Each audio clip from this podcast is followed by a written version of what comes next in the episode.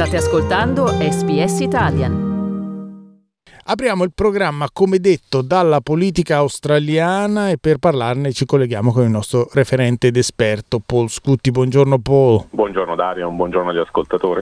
Poi cominciamo da un tema caldo e caro ai cittadini e alle persone che risiedono in Australia, è proprio il caro vita, il costo della vita, perché ieri sono andato a fare la spesa e alla cassa mi hanno chiesto un rene, ma soprattutto perché il primo ministro Antonio Albanese ha discusso con i ministri del suo gabinetto le possibili misure straordinarie e a questo riguardo il ministro del tesoro Jim Chalmers ha proposto un tavolo con i sindacati e imprese per provare a correre ai ripari, adeguando viceversa i salari. Quali contromisure sono allo studio per evitare che la prossima volta ci si rimetta anche il secondo rene? Beh, Albanese ha detto che queste pressioni sui prezzi si sono accumulate nel corso eh, dell'ultimo decennio e che il governo Morrison ha cercato deliberatamente di tenere i salari bassi mentre i prezzi dei beni eh, aumentavano. E questa è un po' la linea che il governo sembra eh, stia eh, perseguendo al momento, infatti sullo stesso, sullo stesso fronte anche il ministro del tesoro Jim Chalmers da un lato si è detto fiducioso che non ci sarà una recessione, però non ha, non ha, nascosto che l'inflazione potrebbe essere più alta dell'attuale 5,1% e quindi eh, il fatto che i salari eh, non crescano eh, resta davvero il problema di fondo. E il governo intende proprio a questo proposito, quindi come hai detto tu Dario, aprire un tavolo con sindacati e imprese affinché si possa far ripartire la crescita eh, salariale e allo stesso tempo aumentare la produttività.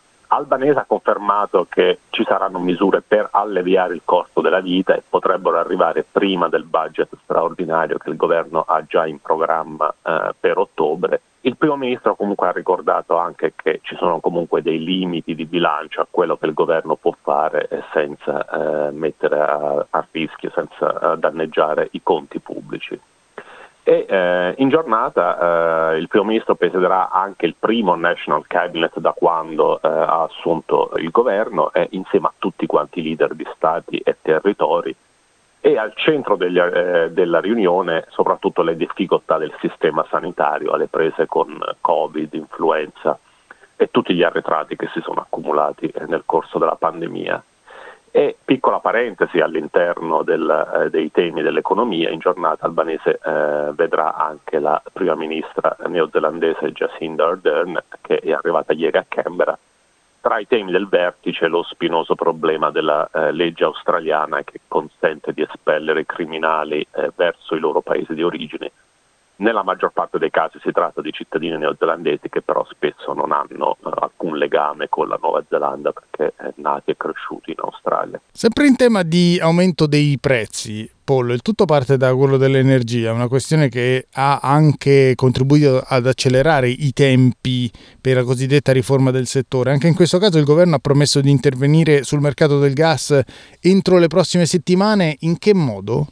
Sì, ci sono due temi eh, fondamentali adesso per quanto riguarda l'energia. Il primo, eh, il governo ha, ha, siglato un accordo insieme a tutti quanti gli stati e territori per riformare il settore e incentivare eh, la transizione verso le energie eh, rinnovabili.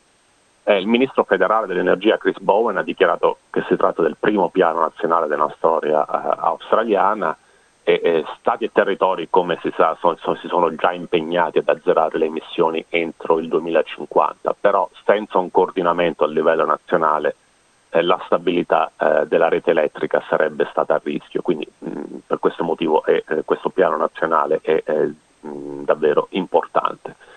A dire il vero però e al contrario di quello che dice Bowen, eh, l'accordo, questo accordo è frutto del lavoro del precedente governo, eh, ci sono 11 punti eh, su cui Stati, territori e governo federale hanno trovato eh, un'intesa e questi 11 punti erano stati già delineati da diversi mesi. Quindi questo per quanto riguarda il futuro più a medio-lungo termine. Per quanto riguarda il problema invece immediato, quello, sappiamo che c'è la questione delle riserve di gas il governo albanese ha promesso una decisione entro le prossime settimane sul eh, controverso potere di requisire gas alle società petrolifere. Eh, la ministra delle risorse minerarie, Madeleine King, ha detto che l'attuale sistema di eh, controllo che è stato introdotto eh, cinque anni fa dal governo di Malcolm Turnbull è troppo complicato, troppo lento. E, eh, la King ha aggiunto che il governo è determinato a riformare il sistema eh, per assicurare eh, le forniture di gas e la stabilità dei prezzi. Vale la pena ricordare che questo è un problema solo dell'Australia orientale, eh, dove il mercato del gas è dominato dal cartello delle compagnie petrolifere. In Western Australia invece eh, la legge prevede che il 15% della produzione debba restare nello Stato e infatti il prezzo in Western Australia è notevolmente inferiore rispetto all'Australia orientale.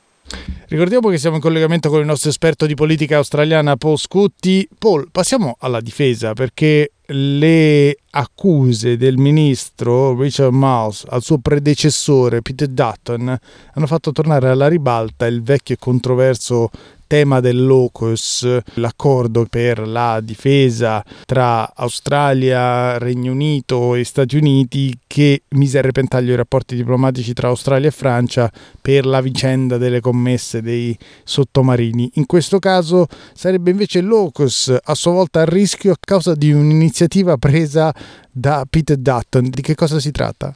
Beh, l'accordo fra Stati Uniti, Gran Bretagna e Australia prevede la costruzione di eh, nuovi sottomarini e questi nuovi sottomarini però non, arri- non, saranno pronti prima del 2038, nella migliore delle ipotesi. Il problema è che per un po' di anni l'Australia quindi si ritroverà scoperta perché la- gli attuali sottomarini eh, attualmente che l'Australia eh, usa dove saranno probabilmente eh, saranno dicommissionati nel, nel, nell'arco dei, dei prossimi 15 anni il che significa che per qualche anno l'Australia si ritrova senza eh, sottomarini e quindi Dutton ha rivelato che quando era ministro della difesa aveva pianificato l'acquisto eh, di sottomarini nucleari, eh, sottomarini nucleari americani come misura temporanea, quindi l'idea era di comprarne un paio in attesa che arrivassero quelli eh, previsti dal patto con eh, Stati Uniti e Gran Bretagna. E queste rivelazioni di Dutton hanno scatenato le ire del governo, visto che ufficialmente l'Australia non ha ancora deciso eh, se affidarsi a sottomarini americani o britannici. E eh, Richard Marks quindi è intervenuto e ha accusato Dutton di eh, mettere a repentaglio l'accordo che è stato sottoscritto dal governo Morrison eh, meno, meno di un anno fa. Mars ha cercato quindi di tranquillizzare gli alleati assicurando che l'Australia non ha ancora preso una decisione in merito a quali sottomarini usare, se americani o britannici. Quindi la, la diatriba rientra un po' nel, nel delicato gioco di eh, diplomazia che il governo si trova a a dover gestire sia con i rapporti con la Francia che sono stati danneggiati eh, da questo accordo e sia adesso con eh, i rapporti con i nuovi alleati. Come sappiamo anche gli americani in particolare non erano particolarmente contenti di come il governo Morrison avesse gestito eh, l'intera, eh, l'intera, vicenda. Per concludere passiamo ad una curiosità perché sono emerse le cifre relative alle spese dei eh, partiti australiani per la campagna elettorale. In questo senso Clive Palmer ha investito parecchio anche se il ritorno non è stato proprio adeguato alla spesa.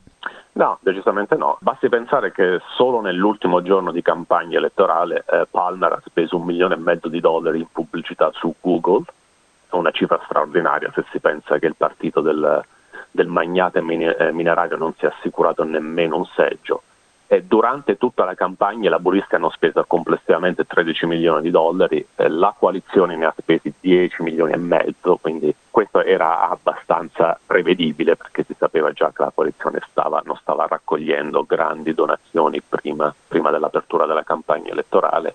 E eh, quindi 13 milioni per i laburisti, 10 milioni e mezzo per la coalizione e ben 31 milioni eh, di dollari spesi da Clive Palmer a dimostrazione forse che i soldi non bastano per, per vincere le eh, elezioni. I soldi non fanno la felicità e non garantiscono neanche i seggi in Parlamento. Ringraziamo il nostro esperto di politica australiana Paul Scutti. Paul, ci sentiamo nei prossimi giorni. Buona giornata, a risentirci. Cliccate mi piace, condividete, commentate, seguite SPS Italian su Facebook.